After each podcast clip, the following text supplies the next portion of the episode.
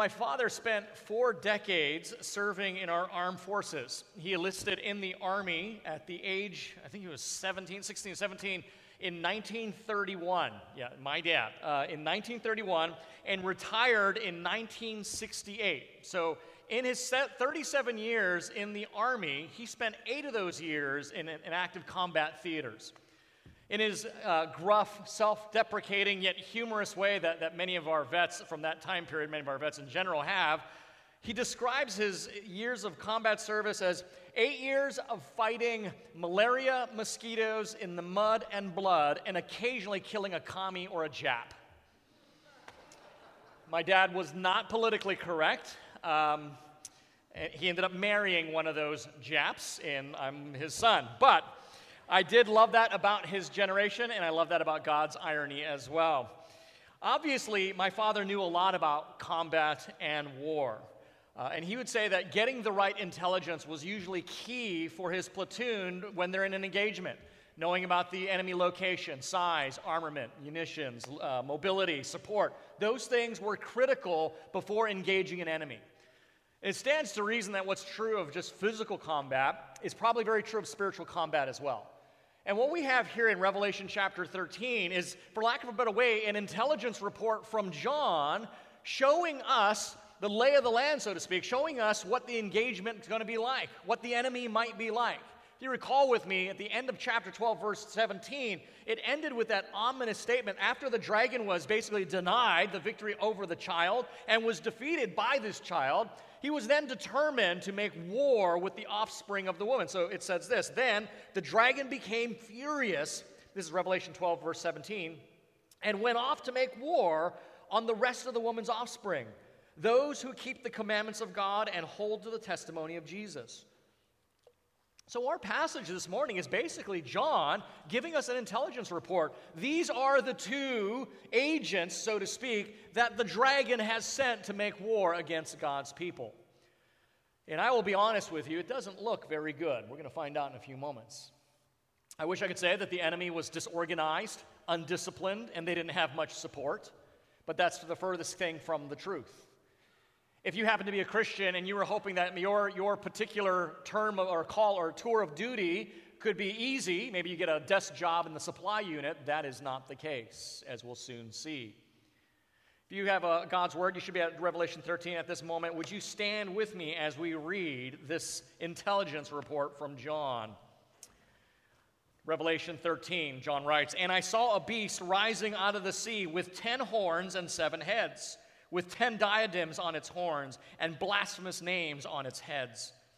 And the beast that I saw was like a leopard. Its feet were like a bear's, and its mouth was like a lion's mouth. And to it the dragon gave his power and his throne and great authority.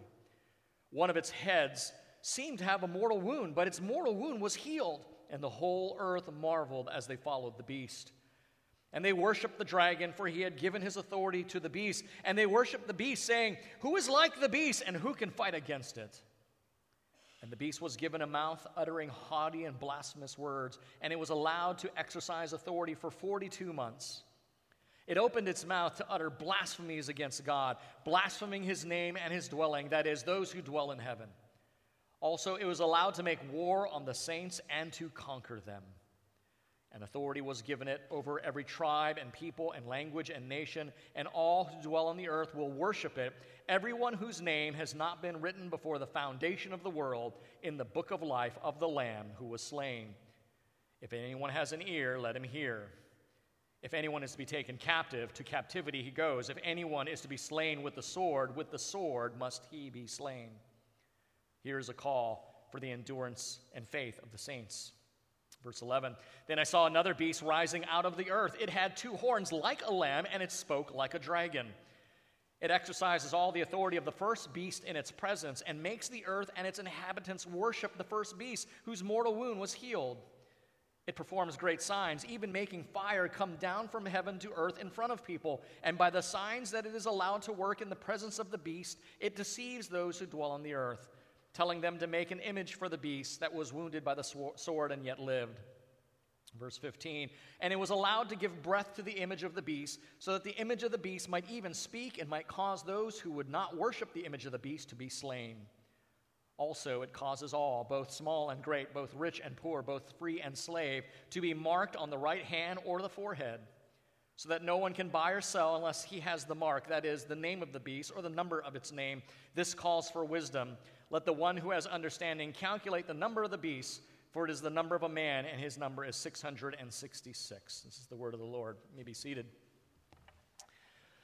You know, it seems like every week as I'm studying to prepare for Sunday, I feel like I'm dealing with the hardest chapter of Revelation to interpret until I get to the next one, and this Sunday is no difference. Um, you know, but if we keep some basic rules of interpretation in mind, Revelation 13 turns out to be not as bizarre as it might seem on first glance. So I do this just about every couple weeks, but it's so important that I want to talk to you about how do we interpret Scripture because it helps us guide our way through. And these are applicable not just to Revelation, but to any part of the Bible. And in fact, any piece of literature is these are helpful for. The first thing you have to remember is the genre. What type of literature are we actually dealing with? And in, in Revelation, we're dealing with visions and symbols and apocalyptic. It's not to be literal as much as it is visual. I hope by this point, as you're reading Revelation, you are seeing the things that we're actually reading as well, right? That you're seeing these beasts as John describes them. It's, it's intended not to be rigid, but rather fluid. It's a painting to impress us, not a puzzle to solve. The impression is to move us, not a mystery to confuse us. We are to see the forest and not just the individual trees. That's the nature of this genre of literature apocalyptic, prophecy, symbol. The second interpretive rule is that it's got to make sense in the original context. It has to make sense to the readers that John first wrote to before we can assume that's got to make sense to us. In other words, a passage of Scripture can never mean now what it didn't mean then. Right? Uh, we talked about that. It's not about what it means to you, it actually matters what it meant first. And in this passage, I know some of you are like chomping at the beat, beat or what's a chomping at the bit because it's the mark of the beast. Yeah, man, 666, Iron Maiden. Let's talk about that. And I've been a Christian long enough, guys. I remember, oh, it's like the barcodes. That's what's the mark of the beast, right? And then in the 90s, it's like RFID chips. That's what it is now. Now it's like, is the vaccine the mark of the beast? Okay. We're, we're going to talk a little bit about that, but I'm, I'm pretty sure most of you are probably going to get disappointed with what I have to say about it. But that's just the way it is. Okay. Because here's the thing if you're a first century Christian living in Turkey, and John, you're reading this letter, are you thinking RFID chip? Oh man, John's telling me about the, the radio frequency identification chip. Oh yeah, we don't have radios. What's the frequency? Oh, well, I don't know, but that's what John's talking about. Okay, if it doesn't mean anything to them, it can't mean that to us now. Very important principle of literature. And then, third and finally, there are more rules, but these are enough to get us going. Scripture always interprets Scripture, right? You have to read Revelation with the Old Testament in mind, not a news app in hand. Oh, this is what's going on in the world. That's exactly what the Bible's saying. That's not how you read the Bible. You read Revelation with what the Old Testament has said. And I've said it this way if you come out with new doctrines or new teaching just on the book of Revelation, there's a good chance you're reading it incorrectly. So, genre, very important. What did it mean to the original audience? And are you letting Scripture interpret Scripture? Now, with that being said, I think we can make better sense of the two beasts, the mark, and the end. Into the text, Revelation 13. Now, as if the dragon from chapter 12 wasn't bad enough, chapter 13 reveals to us two beasts, one from the sea and one from the land. In verse 7, it says, It was allowed to make war on the saints and to conquer them. Now, granted, that's not a very encouraging report from our intelligence briefing, is it? But if you've been in our study, that shouldn't surprise you because you already learned in Revelation 11 that the, the court of the Gentiles, been, or the, the, the outer court of the temple, has been given to the nations to trample over, and the two witnesses died and the world celebrated. They were conquered, but things turned out quite differently. My point simply is we've seen this before. And just in case you think this is just overwhelming, I want you to keep in mind did you notice how often John is reminding us of the sovereignty of God, even in light of these beasts? numerous times it is said the beast was allowed to do this, the beast was allowed to do that, the beast was given this, the beast was given that. Even in the midst of its rampage and war, the beasts are just on a leash from God. And it can only do what God allows the beast to do. But more to the point, we know who this beast is because we've seen it before. As a matter of fact, Hunter just read to us from Daniel chapter 7. Daniel chapter 7, in many ways, guides the interpretation of much of what we see in the book of Revelation. In Daniel 7 in particular, Daniel has a vision, and he has a vision of four beasts one a lion, one a bear, one a leopard, and a fourth that's unlike all the others but devours everything in its path. In Revelation 13, we have a beast, and did you notice that this beast resembles a lion, a bear, and a leopard? Exactly the same beast that Daniel saw in his vision in Daniel 7. In other words, the beast we have here in Revelation 13 seems to represent all four of the beasts that Daniel saw emerging from the sea right before the Son of Man descends and is presented before the Ancient of Days. It is the recording of the end times. In other words, and if you were here in the beginning of our series, I think it was the first sermon or the second sermon, we spent a lot of time in Daniel 7 correlating Daniel 7 to John's vision of the revelation. And so, in many real ways, what John is seeing in Revelation and Daniel's recording in Daniel 7, they're seeing the same thing and recording different elements for their audience. Daniel sees the vision of these four beasts. And if we're going to let Scripture interpret Scripture, there's a good chance that whatever Daniel says those beasts are, are what those beasts are in John's vision as well. And Daniel tells us what those beasts are. Or rather, the angel reveals to Daniel what those beasts are in Daniel chapter 7. They symbolize the major empires of the world. Now, depending upon how you want to separate them, whether it was um, Babylon, Babylon the Medo Persians, Greece or Rome, or Babylon, Assyria, um, the Medes and the Persians, depending on how you classify them, the point is each of those beasts represent the world empires that ruled humanity during the time. If that's the interpretation in Daniel 7, and in Revelation 13, John sees all of these being combined into one, there's a good chance that the beast that we read here, at least in the first 11 verses, is symbolic as a representation of all kingdoms of the world. That what John is seeing here in the beast is the kind of amalgamation, the sum total of the human empire, the edifice of human power, control, and godless autonomy. That is the vision that John is seeing now. And to the original readers, there is no doubt that as they saw and read this vision from John and saw in their mind's eye what John was talking about, there is no doubt in my mind that they were thinking immediately of the Roman Empire. Not only because they knew their Old Testament, but if you recall with me in chapters 2 and 3 of the book of Revelation, the Roman Empire was the singular force behind all the persecution of the church. And so, personifying the Roman Empire as a wild beast devouring all was a very fitting illustration. And furthermore, all through the Bible and history, we have seen human powers, governments, empires, monarchies, the state be completely brutal and the persecutor of God's people demanding full allegiance and putting to death all that would disagree or disobey. Now, as Americans, that seems really odd because why? We are the inheritors of one of the best government systems ever to be on this planet. But if you just read enough history, you know what I'm saying is true. That has always been the state, because the state is the accumulation of human authority and power, and so rarely does humanity bend the knee to a power above itself.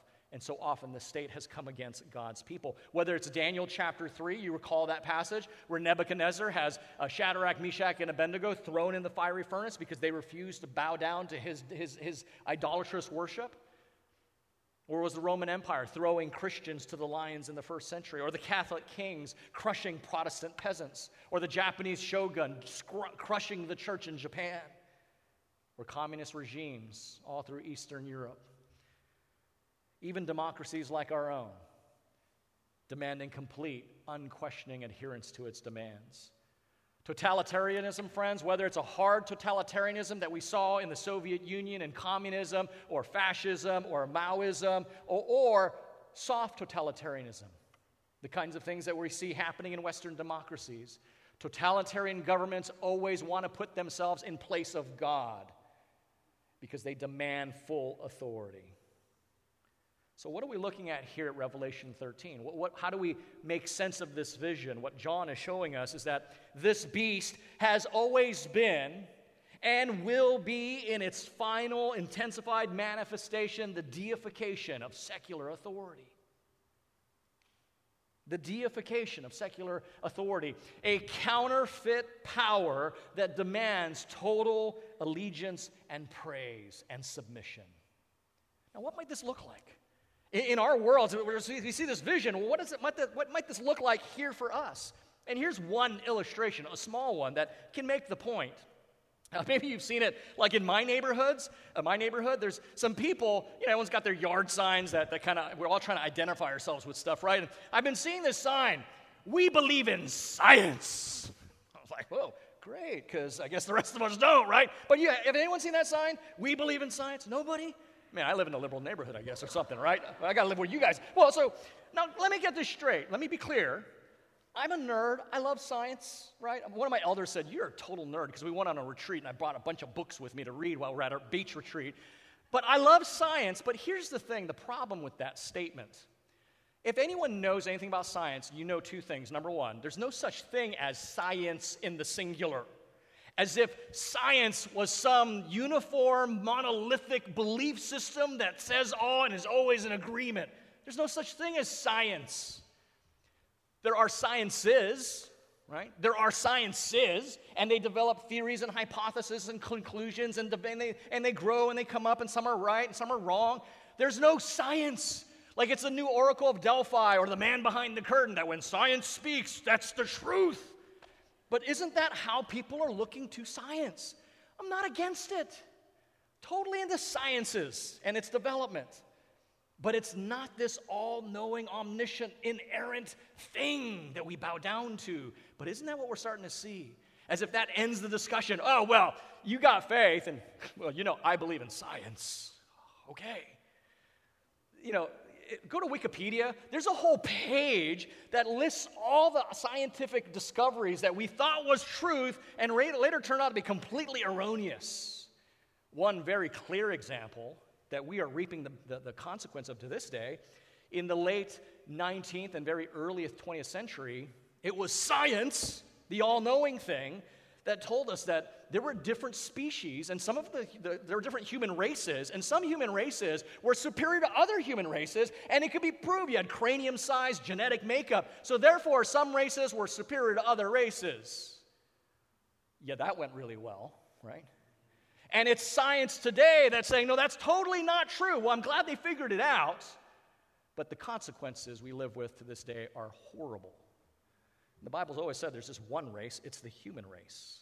My point simply is how do we see counterfeit authorities demanding our obedience? There's one example that we might see in our culture. Now, John's readers, as they saw this vision or read this vision of John's, they, they would have recognized immediately the blasphemous names in verse 1 on the beast's heads with the Caesars who deified themselves. You did know that the Caesars believed themselves the incarnation of various gods sometimes. So, for example, Caesar Augustus, um, he wasn't the first that held to this, but his nickname, so to speak, was Divus, which was one like the gods. Then you had Caesar Nero, and his kind of moniker was the savior of the world. So you can imagine why he didn't like the Christians, right? Because Okay, we said, Caesar, you're not the Savior of the world. Jesus Christ is. Domitian, Caesar Domitian, who was the Caesar during the time of the book of Revelation, his moniker was Dominus et Deus Noster, our Lord God. So you can imagine as soon as these Christians read about the blasphemous names on these horns, horns representative of power, they would have thought of the Roman Empire. The sad fact is that because people are always impressed with power, this beast had 10 horns, lots of power, they will always worship power. It's true in our day and age today as well. We're impressed by power, so we worship it. Look at verse 4. And they worshiped the dragon, for he had given his authority to the beast. And they worshiped the beast, saying, Who is like the beast? But, friends, it's not just brute power that people will bow before, but the power of words and ideas can force you into submission as well, can't they? Look at verse 5 and maybe 6. And the beast was given a mouth, uttering haughty and blasphemous words and it was allowed to exercise authority for 42 months. It opened its mouth to utter blasphemies against God, blaspheming his name and his dwelling, that is, those who dwell in heaven. Maybe it's an agnostic professor who wants to stamp out your faith. Maybe it's a naive high school teacher with weird views of social justice and ethnic equality. Maybe it's a left wing politician. Maybe it's a bitter or woke employer who doesn't want you to have any conversations about sin or righteousness. But they do want to push in a new morality of the, the new human sexuality movement, or systemic racism, or postmodern power narratives in our culture. See, they don't want the, the old oppressive Ten Commandments morality, but we do like this new kind of morality, and they bring that in. And either you bow down or you get crushed. It's a powerful enemy we face. This report that John gives us is a bit daunting. But, friends, if you read carefully, if you read his intelligence report again, although these powers are powerful, you realize at the end of the day, they're just kind of a counterfeit of what real power is. Notice that phrase in verse 4 Who is like the beast? Well, if you're familiar with your Bible, that's the stuff that God's people were always saying. But they said it differently, right? They said it, Who is like our Lord? Exodus 15 11, as God delivered the people of God through the Red Sea, they said, Who is like you, O Lord? Who is like you among the gods? The implication is, There's no one like you. Micah 7:18 Who is a God like you pardoning iniquity and passing over transgression and it goes on even the Lord himself says in Isaiah 44:7 Who's like me Psalm 35 O Lord who is like you Psalm 71:19 Oh God who is like you You see the people of the beast they're just modeling themselves after the worship was given to God. But here's another thing that's interesting. Look at verse 3. One of its heads, speaking of the beast, seemed to have a mortal wound, but its mortal wound was healed. Well, that should sound familiar because in Revelation 5 6, we saw, uh, saw a lamb standing as though it had been slain. What's going on here? This beast, this secular authority, is really just the Jesus wannabe ripoff.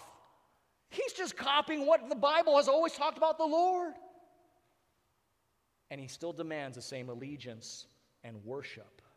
Friends, the reason I'm bringing that up is this is where the battle is. This is what our intelligence from the field is telling us.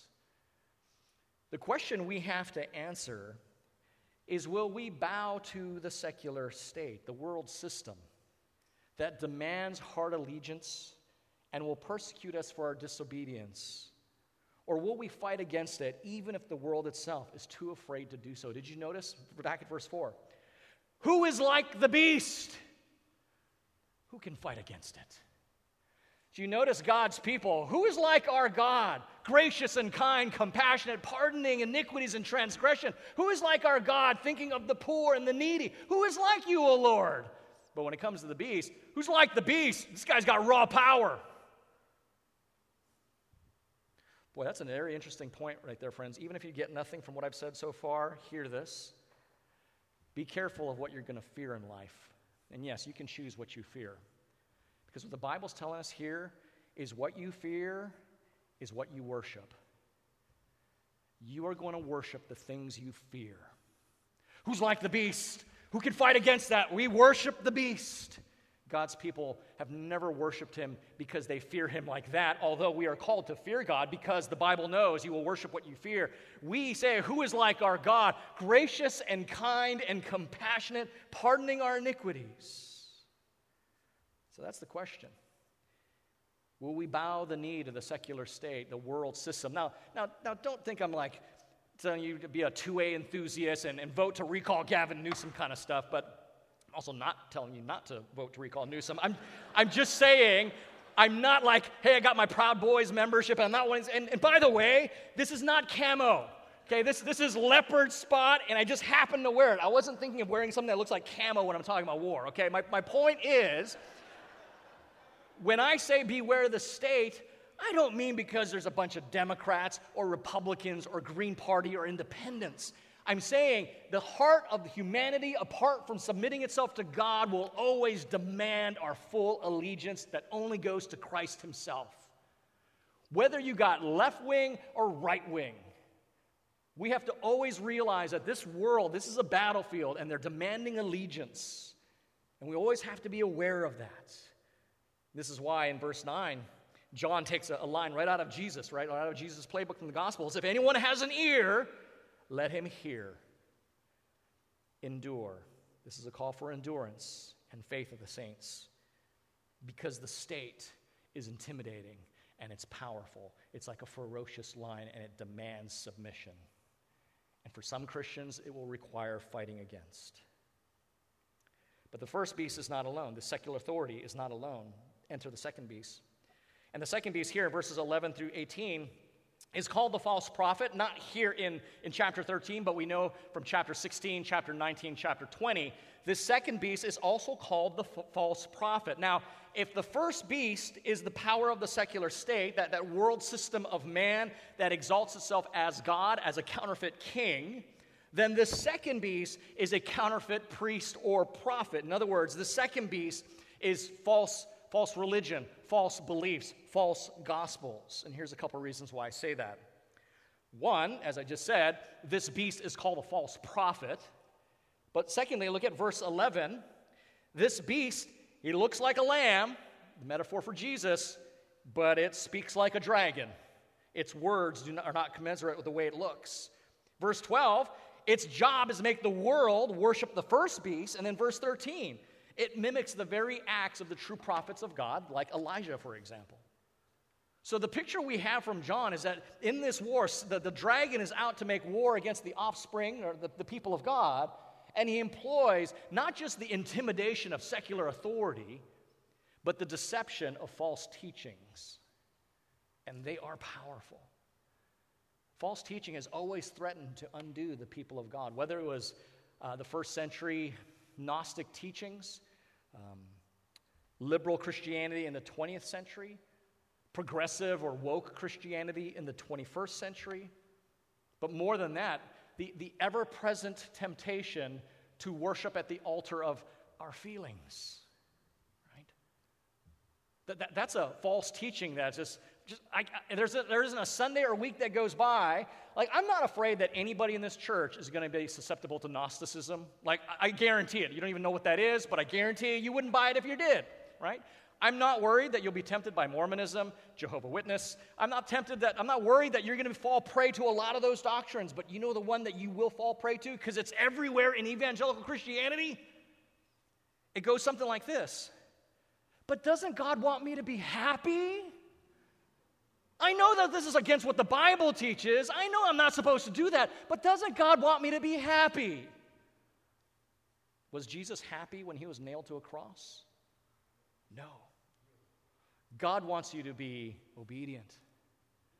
Because through obedience comes joy. Happiny, friends, is happenstance.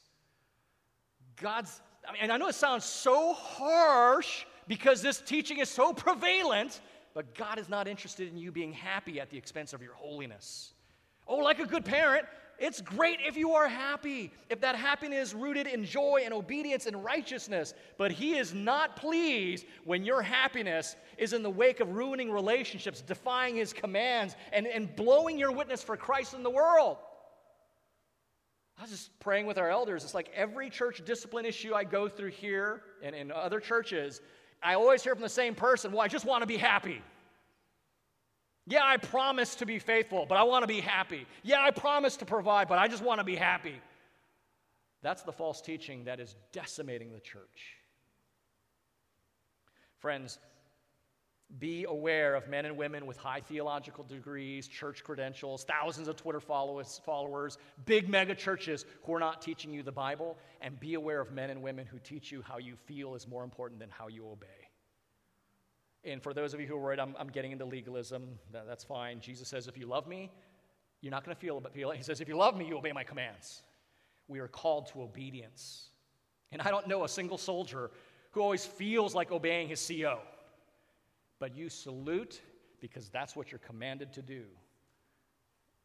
We have to watch out for false teaching, whether it comes from a false teacher or from our own hearts, because it might look like a lamb, but it's a dragon. We are easily intimidated by the power of the state, and we are easily deceived by our own false beliefs. And so, what we have here is the dragon, the beast, and the false prophet. Now, as we look at John's intelligence report, and you're thinking biblically, and you should be always thinking biblically when you're reading the Bible, you say, duh, but believe me, a lot of people don't. Are you noticing a pattern? Okay, there's the Father, the Son, and the Holy Spirit, and now all of a sudden we got the dragon, the beast, and the false prophet. Hey, this is more counterfeit stuff. This is more the counterfeit. Who is like the beast? You're ripping that. We've always said, Who is like our God? Because there's no one like him. And you're saying there's no one like the beast? And now you got to counterfeit Jesus. Uh, uh, he's got a mortal wound that he was healed. You're ripping off the lamb that looked like he was slain but standing. And now you've got this counterfeit trinity going on here. You see, the enemy, for all of his power, he's not very creative. He's only, he can only mimic the life God promises, but he can never provide it. And there's an example. Just as the Son, Matthew 28, receives authority from the Father, he says, All authority has been given to me, right? And he, as he charges disciples to go out into the world, we see the beast receiving authority from the dragon, Revelation 13 4. Just as the Holy Spirit's job, John 16 14, is to glorify the Son, the Holy Spirit's always trying to make much of the Son. The false prophet is making much of the beast. Revelation 13 12. So we have this counterfeit trinity, an alternative life from the life God offers. Which, by the way, I think is the interpretive key to understand this next thing that some of you are waiting for me to get to, and that is this mark. And now, to be clear, there have been numerous and multitude of interpretations and attempts to figure with precision what exactly or who John is referring to. And as early as the second century, uh, the church father Irenaeus could not figure out, within not even 100 years of John writing this, he couldn't figure out with precision what or who John was referring to. Right? And that, so I don't think after 2,000 years of more speculation, we're going to get any closer. I, I just think this is one detail. Now, John's readers knew they must have known because John said this requires wisdom. Calculate the number. It is a man's number, 666. But I think that's something that's just kind of lost to history to us. Now, this number is often thought to be a cryptogram, or it's kind of like a cipher in ancient cultures, including the Hebrew culture and Greek culture, they engage in a practice. And today, if you have any Jewish friends that might be a little bit mystical, they're into like Kabbalah or something, they have a practice called uh, gematria, and that's where you translate letters into numbers so you can basically make codes, and it's a way to communicate. And, and sometimes they go crazy with it. We have seen that numbers are significant, and when you think about it from a physics standpoint, numbers are behind a lot of the physical reality we experience, but Kabbalah and Gematria go crazy with it. So much so that when I first became a Christian, they were teaching me about the mark of the beast and who it was. And do you know who it was? At least in the late 80s, right? It was what? Yeah, it was Ronald Reagan. You remember that? What, really? Yeah, Ronald Wilson Reagan, 666. Oh my gosh. And he's building the Star Wars platform in space and nuclear weapons. Oh, this is the mark of the beast, right? Yeah, that, that did not pan out. But that's an example of, by the way, that was horrible use of it because you were using ancient Greek in a Hebrew culture, but you were applying that to English. And all of a sudden everyone believed it. I'm not sure in their time, the closest Caesar, because this would have been, remember, Rome was the big persecutor, the closest Caesar would have been Nero, but even the numbers don't match up. The problem is, Nero wasn't the Caesar during the time of this persecution. As I said, John's readers would have known, but it's lost to us at this point. That being said, in keeping with the genre of the book, I don't take 666 as a cryptogram as much as I take it as a symbolic, another symbolic um, concept. 666 is a number that falls short of perfection. We have taught you that seven is significant in this book. Seven, we're, we're, talked about completion, perfection, maturity, rest. We see it all through the book of Revelation. And six gets really close but it doesn't quite make it. I believe what John is also communicating is that this beast constantly fails and will fail in its purposes. It's failure upon failure upon failure. We may be dealing with a counterfeit trinity, but it's also a trinity of abject failure, is part of John's message here. Now, some people may be satisfied with that, but other people say, but, but no, but I've been taught it's an actual mark. There's got to be a mark. But I believe in the context, we're also dealing with just another counterfeit. Keep in mind, if you know your Bibles, as far back as Deuteronomy chapter 6, the great Shema, God said that his people would bear his law in their hands and have it on their foreheads. Now, you may have seen some Jews, they are called phylacteries. They wear boxes on their hands and literally on their foreheads. I think they missed the point, but that's the idea. The idea was that God's law was your authority, and you lived under submission to the law in all that you thought and all that you did. So it was on your hand and upon your forehead. In a similar way, we see that God's people are also sealed in a similar manner. It's not a physical mark, but rather it's an expression of the thousand ways we live our lives. And in terms of the mark of the beast, it's an expression of the thousand ways we show our alignment with this world. How we conform our values, shape our allegiances and desires for the things of this world. Could the mark be a barcode? Could the mark be a QR code? I suppose yes, if it was symbolic for your absolute need to consume all the time and you believe in materialism bringing you happiness, so you're always buying things and scanning the QR code or the barcode. So, yeah, that could be a mark because that associates you with the world system. You're more interested in just having stuff than to be having the gospel, having Christ. So, yeah, could the barcode be the mark? Yeah, it could be a symbolic expression of where your heart's already at. Could the barcode be an RFID chip? Again, yes. If it causes you to invest your life into right wing conspiracies and conservative worldliness apart from Christ. Could the barcode be vaccines? Yes. If your whole life is caught up in preserving your health to the neglect of your spiritual obligations towards Christ. My point is the mark it's not at the end of the day a, a, physical thing about consumption, technology, or health, as much as it is the outward expression of the allegiances and desires of your heart and who you will serve with and in your life. So the mark can be these things, but they also can't be these things. Christians can buy things, and that's not the mark of the beast. Christians can find things with an RFID, and that's not the mark of the beast. Christians can get the vaccine, and that's not the mark of the beast. I mean, think about the logical inconsistency. If the mark was a physical thing and you got it by accident, well, what now? Like, now I was loving the Lord I was totally trusting Him, but I got this thing at Disneyland and it turns out it's the mark. I'm doomed. I mean, really? Can God, we read from Romans 8 that nothing can separate you from the love of God, but if you went to Disneyland and you got an RFID chip, now you're doomed? Is that how weak God is? Think about it. It just doesn't make sense. The point is, the mark is not something that we brand on us, but it's really the reality of what comes out of us. Will you obey God or will you obey your feelings? That's your mark. Will you obey God or will you obey your lusts? That's the mark. Will you obey God or the world? That's your mark. Now, practically, to show you how, in some ways, we are marked, and so I'm using the word a little differently here. In the Rodeheaver home, there are certain TV shows we will not watch. There are certain values we will not embrace, ideologies we will not bow down to. And I'm, i know I annoy my kids because things happen at their school and I'm calling up their teacher and I, I can just say like, Dad, now I'm gonna, gonna, she's gonna treat me mean or whatever. But I believe there are certain ideologies I stand up against. If you're a Christian, there are certain business practices you will not follow. All these things we do because we are citizens of a different kingdom. We're the son or daughter of a different father. We are ambassadors of another nation. And we are sealed by that king. We are adopted by that father. And we are set apart as a holy priesthood from a different and a holy nation. And we are marked very differently than what the mark of the beast is. By the way, we've actually already seen this mark in action in Revelation, haven't we?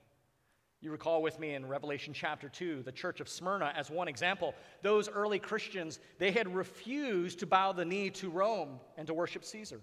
They refused to compromise the truth of the gospel and participate in their, in their trade guilds' cultic festivals.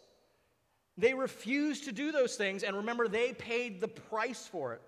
As a result, they were ousted from the economic and social structures of their communities. And so they were misunderstood, they were slandered, they were persecuted, they were exiles in their own home. They couldn't interact with the society because they realized they had a seal, a different mark than everyone else, and they could not participate And God says, You look, you, you know your poverty, but I know you are rich. We've seen the mark in action in Christians who say, I cannot participate because I am marked, I'm sealed with a different mark than the world.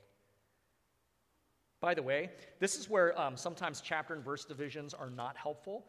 Notice at the very end of chapter 13, um, verse 18, it talks about this.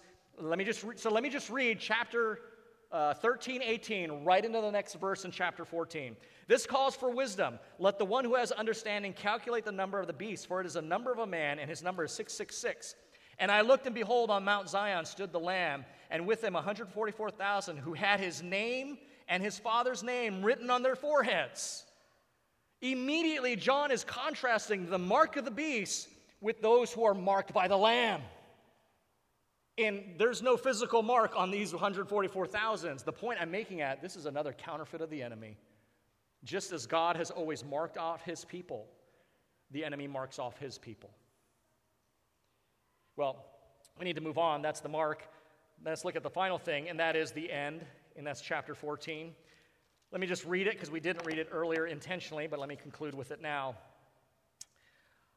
Then I looked, and behold, on Mount Zion stood the Lamb, and with him 144,000 who had his name on his father's name written on their foreheads. And I heard a voice from heaven like the roar of many waters and like the sound of a loud thunder. The voice I heard was like the sound of a harpist playing on their harps. Did you notice three times this, this tremendous cacophony of voices that John's trying to describe in three different ways? And they were singing a new song before the throne and before the four living creatures and before the elders. Now, this should make you think about uh, Revelation 4 and 5 because we've seen this scene before. No one could learn that song except the 144,000 who had been redeemed from the earth. No one can sing the song of redemption who hasn't been redeemed. That's why no one can sing the song. These 144,000 represent those whom God has called from the earth. You and I, if you are a believer in Jesus Christ, it is these who have not defiled themselves with women. Total symbolic language. I know you want me to unpack that, but I'm not going to. For they are virgins. It is these who follow the Lamb wherever he goes. These have been redeemed from mankind as first fruits for God and the Lamb and in their mouth was no lie found, for they are blameless. If you look at that verse, it's a total contrast to the people who follow the beast. No blasphemy is coming from our mouth, our mouths are blameless. What is John writing here? What he is giving to us is after a detailed and somewhat somber intelligence report of what we have to face, John quickly moves through the storm into the dawn of a new morning. And he's seeing a vision. He's saying, Have hope. Hear the applause. Hear the sound of the victory parade as they are standing on Mount Zion, victorious with the Lamb, because they follow him wherever he goes. Friends, if you are a Christian, it can be tempting to feel that this world is overwhelming, that we are living at the last times. It's, it's like the, the human sexuality agenda is everywhere identity, politics, woke corporations, progressive Christianity, natural disasters, climate change, civil wars, unrest, everything in Afghanistan, South of Africa. It just seems like it's all falling apart. The reality is, it's always been falling apart. Since Genesis chapter 3. Just part of it is that with global communication technologies, now we're aware of how bad it actually is, right? And now we feel all of a sudden it's, it's bad. And the Lord's been like, yeah, so bad it cost me my son. Now you're getting with the program? Really? It's true. Friends, my favorite scene, and I'll conclude with this. That's from 1996, Men in Black. Tommy Lee Jones is like uh, fights aliens from that's about to destroy the world, and the world's always about to be destroyed. And Will Smith is seeing the monitor of all these catastrophes and close calls, and, and he's panicking, he's saying, "You got to do something!" And Tommy Lee Jones, in that cool way he has, it says, "What? The world's always about to end. You just never knew it, right?" When we read this, we can start panicking and start feeling overwhelmed. We got to do something. We got to vote the right people in. We got to we got activism or whatever. And again, yeah, be civically minded, be a responsible citizen. All that stuff's true. But remember, I said you will worship what you fear. Don't let your realization of the overwhelming nature of the world turn into idolatrous worship. You can do that as a Christian. Rather, lean into your faith. Be salt and light in this world in whatever capacity and way God has given you. That might be as simple as I, with Instagram. Uh, I don't do Facebook anymore, but I got into this Instagram because it's really cool. I'm following Christian organizations like Voice of the Martyrs. Almost every day they're reminding me of, of people who've given their life for the gospel, what's going on in persecuted churches, and it informs the way I'm going to pray. The study of Revelation has made me much more thoughtful about the fact that our brothers and sisters around the world, their blood's being shed in the sand and I'm grumbling and complaining about my petty first world problems. It gives me perspective. Friends, be involved in your local church. Show up at the Lord's Supper service and, and hear from Ted and his desire to, to get involved in stopping human trafficking, or, or Tristan and his desire to help out help the homeless and minister to them. Be involved in the local church and, and, and get involved in pro life initiatives or whatever it might be. We don't all have to do the same thing. In fact, we shouldn't all do the same thing, but all of us should be doing something because God has got us here for that purpose. And as He's promised us, He's protected us. But it's going to be war. But we win the war, but the battle still needs to be fought.